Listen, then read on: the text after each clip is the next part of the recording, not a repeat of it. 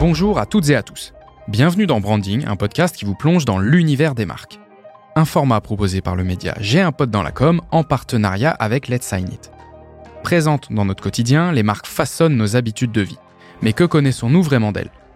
Pour en savoir plus, nous allons rencontrer les plus grandes marques et vous faire découvrir leur histoire, leurs anecdotes et leurs stratégies.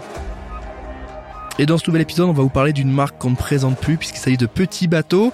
Je reçois aujourd'hui à mes côtés Barbara Soyer qui est Global E-Commerce Director pour Petit Bateau. Salut Barbara, comment ça va? Salut Valentin, très bien, merci. Je suis ravi de t'avoir avec nous aujourd'hui. On est en direct des Big Boss, donc c'est un épisode un peu particulier parce que nous sommes au Club Med Alpes d'Huez. J'aimerais bien pour commencer que tu nous expliques un petit peu l'historique de la marque. On connaît tous cette marque, il y a un top of mind qui est assez important, mais il me faudrait trois dates clés pour réussir à comprendre un peu mieux d'où vous venez, où est-ce que vous allez. Alors oui, un petit bateau, t'as raison, hein, c'est une marque emblématique. Elle fait partie du patrimoine français, j'ai envie de dire. Elle a été créée en 1893. En fait, les 130 ans l'année prochaine. Donc, n'oubliez pas, 2023, c'est le rendez-vous des 130 ans. Elle a été euh, créée à Troyes, dans le bassin troyen. La deuxième date clé, c'est que euh, en 1918, un des fondateurs a eu l'idée de se dire mais c'est compliqué ces, ces, culottes à pattes longues là, et ça serait bien euh, pour être plus à l'aise de les couper. Et donc il a inventé la culotte en 1918 en coupant les, les pattes de la culotte et on obtient la culotte aujourd'hui emblématique de Petit Bateau. Et une autre date clé, c'est 2021. Euh, c'est la nouvelle plateforme de marque euh, qu'on a initiée euh, pour Petit Bateau. Et si tu me permets, j'en rajoute quand même une petite quatrième, c'est 1988, puisque on a été racheté par le groupe Rocher et on appartient donc à ce grand groupe familial français. Sur l'historique, il est évidemment au cœur du pays. Tu m'as parlé de Troyes. comment aujourd'hui vous arrivez à, garder cette notion un peu d'histoire, de storytelling, d'ancrage dans le réel et en même temps la capacité à innover sur les produits, sur les textures, sur les propositions de valeur à vos clients? Comment vous faites ces deux éléments-là Alors déjà, on a toujours notre siège social à Troyes où on a énormément de fonctions euh, transverses et de, fonctions essentielles euh, au bon fonctionnement de petits bateaux.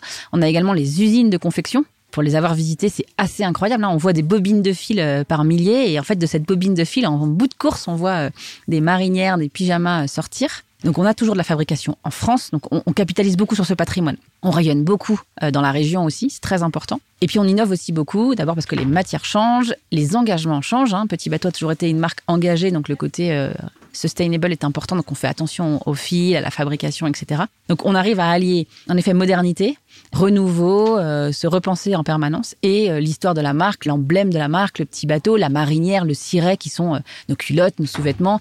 Voilà, on garde cet ADN, on garde cette histoire, on garde cette marque de fabrique et puis on la complète avec des nouveaux produits liés aux nouveaux usages aussi de nos consommateurs. J'imagine que la plateforme de marque aujourd'hui, euh, elle est bien installée. Je pense qu'elle évolue aussi en fonction de, de vos sujets. Euh, est-ce que tu peux me donner trois valeurs importantes pour Petit Bateau pour qu'on puisse comprendre ensemble ce qui vous tient à cœur? Très clair. Liberté pour les enfants, le plaisir de bouger, de sauter, d'être un enfant. La qualité, parce que depuis toujours, on s'est positionné sur cette qualité de la matière, la qualité du produit euh, et la transmission. Et la durabilité, parce que justement, grâce à cette qualité, on peut transmettre euh, les produits de frères en sœurs, de cousins cousines, de génération en génération. Et cette durabilité, cette qualité, elle s'ancre complètement dans la volonté de Petit Bateau de s'engager et d'être une entreprise à mission autour vraiment des enjeux RSE, circularité, sustainability, engagement pour la planète et pour nos enfants. Quand tu parles d'optimisme, on sent quand même que dans les campagnes qui sortent, il y a un côté vraiment euh, je dis pas qu'on se prend pas au sérieux, mais il y a beaucoup d'enfants mis en scène et en même temps souvent on voit les parents et on voit les grands-parents. On reviendra sur les campagnes un peu historiques, hein, mais il y a, y a, un côté euh, très frais. On, a, on aime bien voir vos campagnes en fait. On aime bien regarder vos campagnes. En fait, on prône pas l'enfant sage, on prône l'enfant, le vrai enfant, l'enfant espiègle, l'enfant fun, l'enfant qui fait des bêtises, l'enfant qui rigole, l'enfant qui boude, l'enfant qui fait des colères, euh, et l'enfant dans son environnement familial. Comme tu l'as dit, les parents, les grands-parents, les mamans, on, on travaille beaucoup le family concept. Important pour nous de qui est cette histoire de tribu, de famille, avec beaucoup d'amour qui s'en dégage. Mais vraiment, encore une fois, on, rebondit sur cet enfant enfin l'enfant tel qu'on a été nous et on n'arrête pas de dire qu'on est des grands enfants en tant qu'adultes donc on veut garder ce petit côté euh, enfantin espiègle fun euh, que l'on essaie de retrouver dans l'ensemble de nos shootings photos de nos campagnes de nos vidéos etc etc Aujourd'hui, le marché, j'imagine qu'il y a du monde en face. Comment vous vous comportez face aux concurrents? Est-ce que c'est des différenciations euh, techniques sur les produits, les textiles, euh, et l'innovation qui va avec,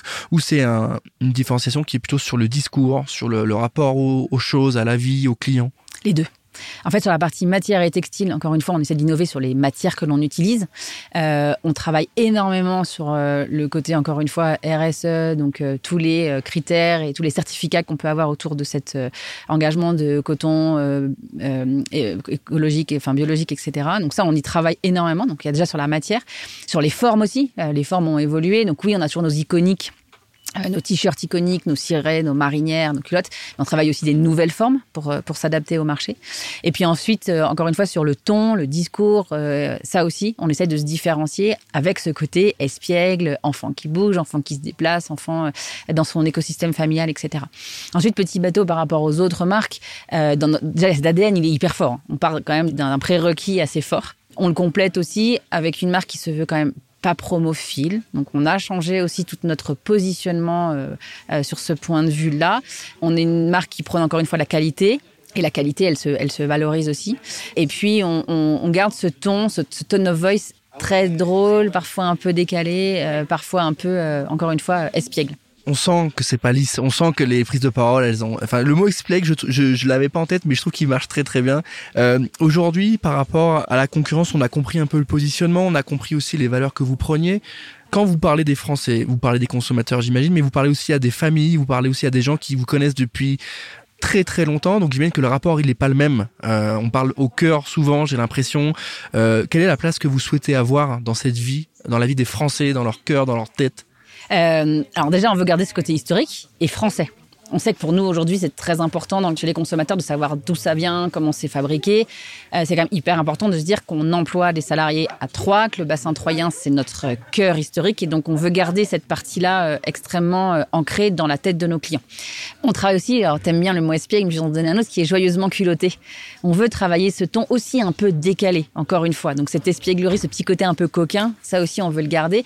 Et donc on veut, comme tu l'as dit, créer une relation avec nos clients et nos clients historiques, mais aussi toutes ces familles un peu nouvelles, modernes, euh, qui se recomposent, qui se décomposent, etc., pour garder ce côté euh, noyé au cœur et que, euh, encore une fois, ça crée un attachement, une émotion très forte quand on parle de petits bateaux. Donc avec les Français, on veut tisser ce lien pour leur prouver que Petit Bateau est une marque, encore une fois, historique, mais ça suffit pas, mais une marque qui s'engage, une marque qui veut euh, répondre à ce, cette malheureusement problématique actuelle de se dire que la planète, il faut en faire quelque chose, aussi être dans l'inclusion, donc il y a énormément de démarches autour de la RSE. Donc ça aussi, c'est répondre à des nouvelles méthodes de consommation qui se sont hyper exacerbées avec le Covid et avec ces dernières années un petit peu de, de changement climatique, etc.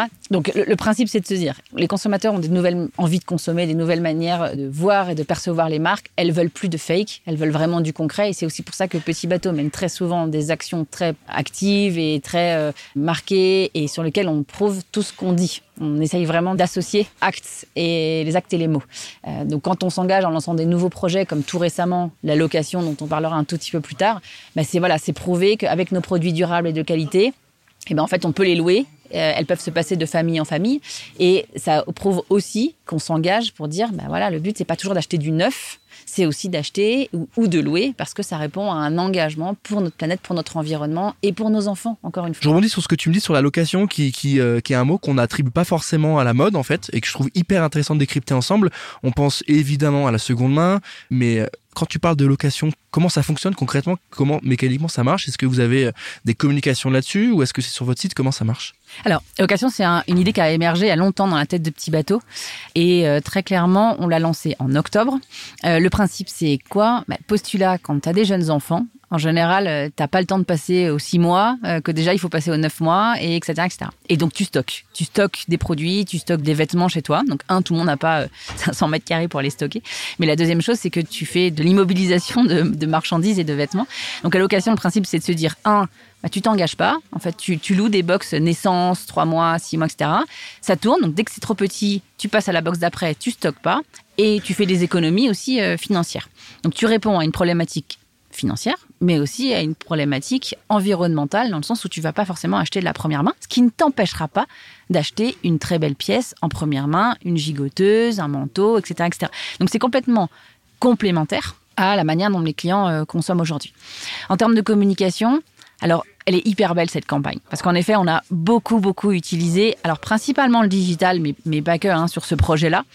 Et ce qui est hallucinant, euh, c'est si tu, tu pourras et, nos auditeurs pourront regarder aussi sur LinkedIn, on a envahi les murs LinkedIn de nos réseaux avec la location.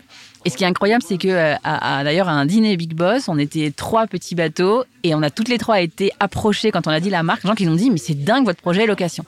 Et en plus quelque chose qui a été extrêmement fort, c'est que les collaborateurs l'ont relayé d'une manière naturelle et spontanée tout de suite, ce qui a vraiment fait un riche de dingue euh, et ce qui nous montre en plus de ça la fierté qu'on a tous d'appartenir à cette marque parce que collaborer chez Petit Bateau, c'est vraiment une expérience incroyable, positive. Vraiment, ça se dévoile aux yeux de nos clients et je pense que ça aussi, c'est quelque chose qui transpire de manière positive. Donc la location, on s'est dit, c'est un vrai positionnement fort de la marque.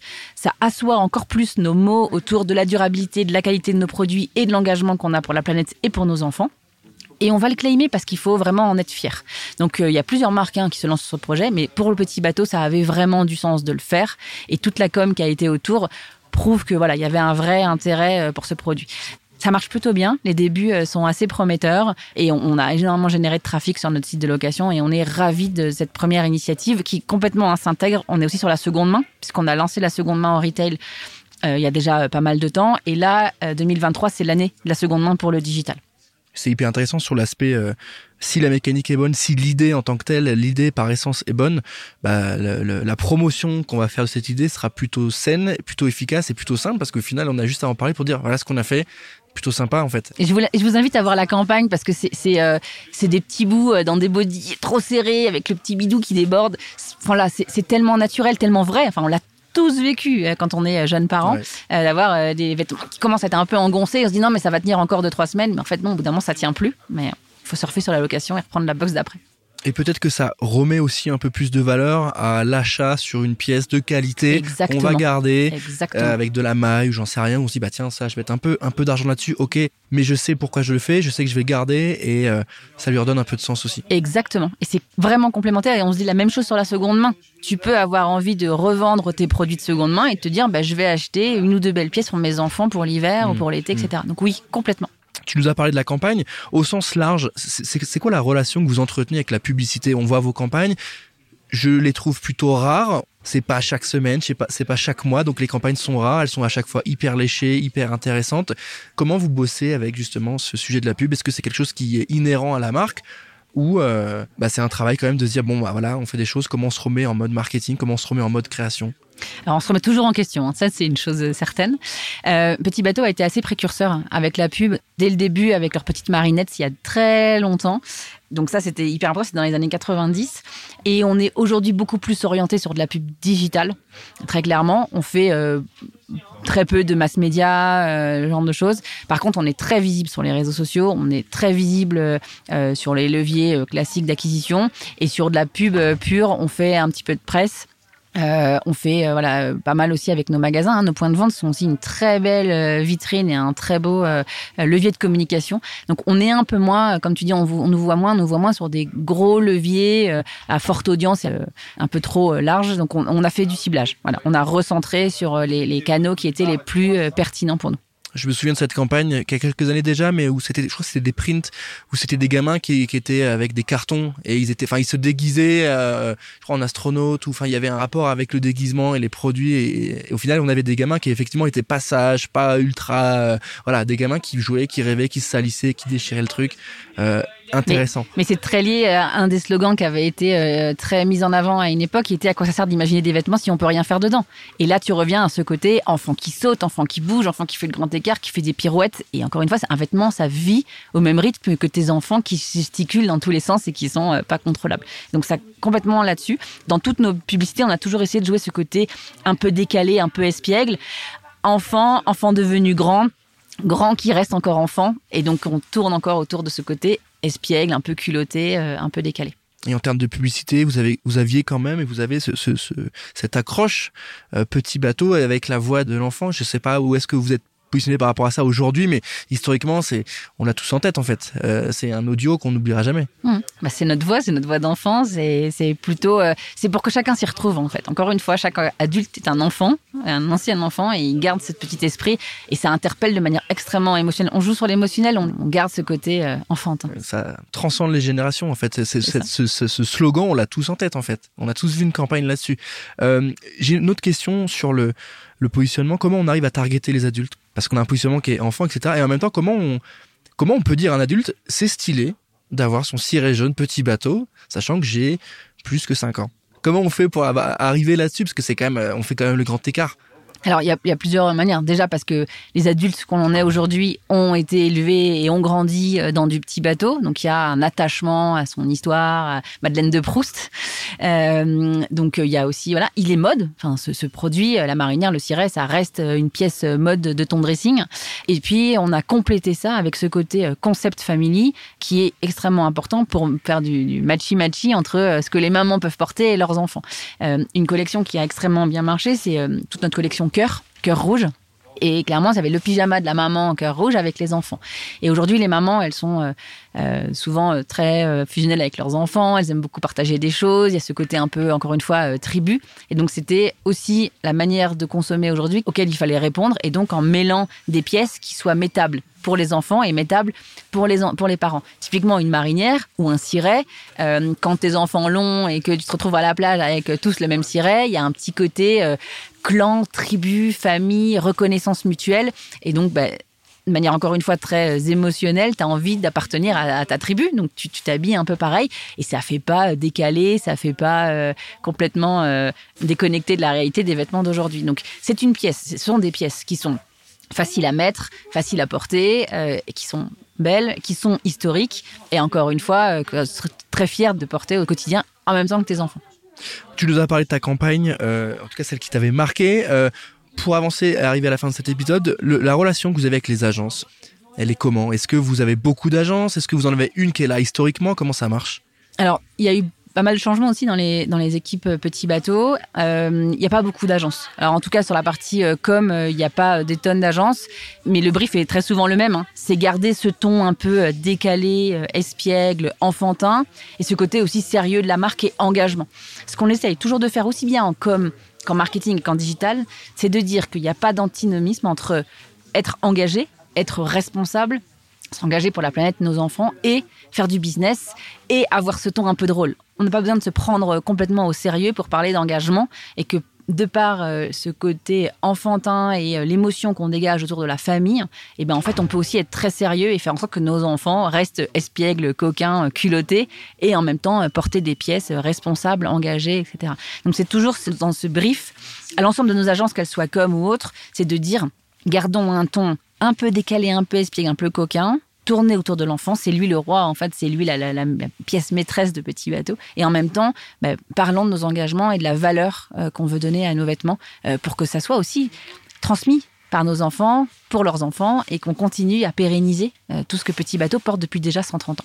Est-ce que tu sens que votre marque est un terrain de jeu pour les créatifs? Est-ce que tu sens qu'il y a un engouement pour Petit Bateau à trouver l'idée qui va bien, la bonne accroche? C'est clair, sans aucun doute. Encore une fois, parce que n'y a pas une seule personne au quotidien dans mon réseau pro ou perso qui te dit pas ah mes petits bateaux j'adore. J'adore parce que ça me parle. Et même si tu n'as pas d'enfant tu as souvent offert quelque chose de petit bateau à une tierce personne. Donc ça parle à tout le monde et pas que en France. On a quand même un rayonnement aussi international. On a des magasins dans le monde entier. Donc donc il y a ça qui est extrêmement important. C'est que ça parle et ça parle du cœur quand tu parles de petits bateaux. Donc tu as une fibre un peu créative un peu euh, communicant euh, décalé mais il y a de quoi il y a de quoi mmh. s'éclater et vraiment surfer sur quelque chose d'impactant.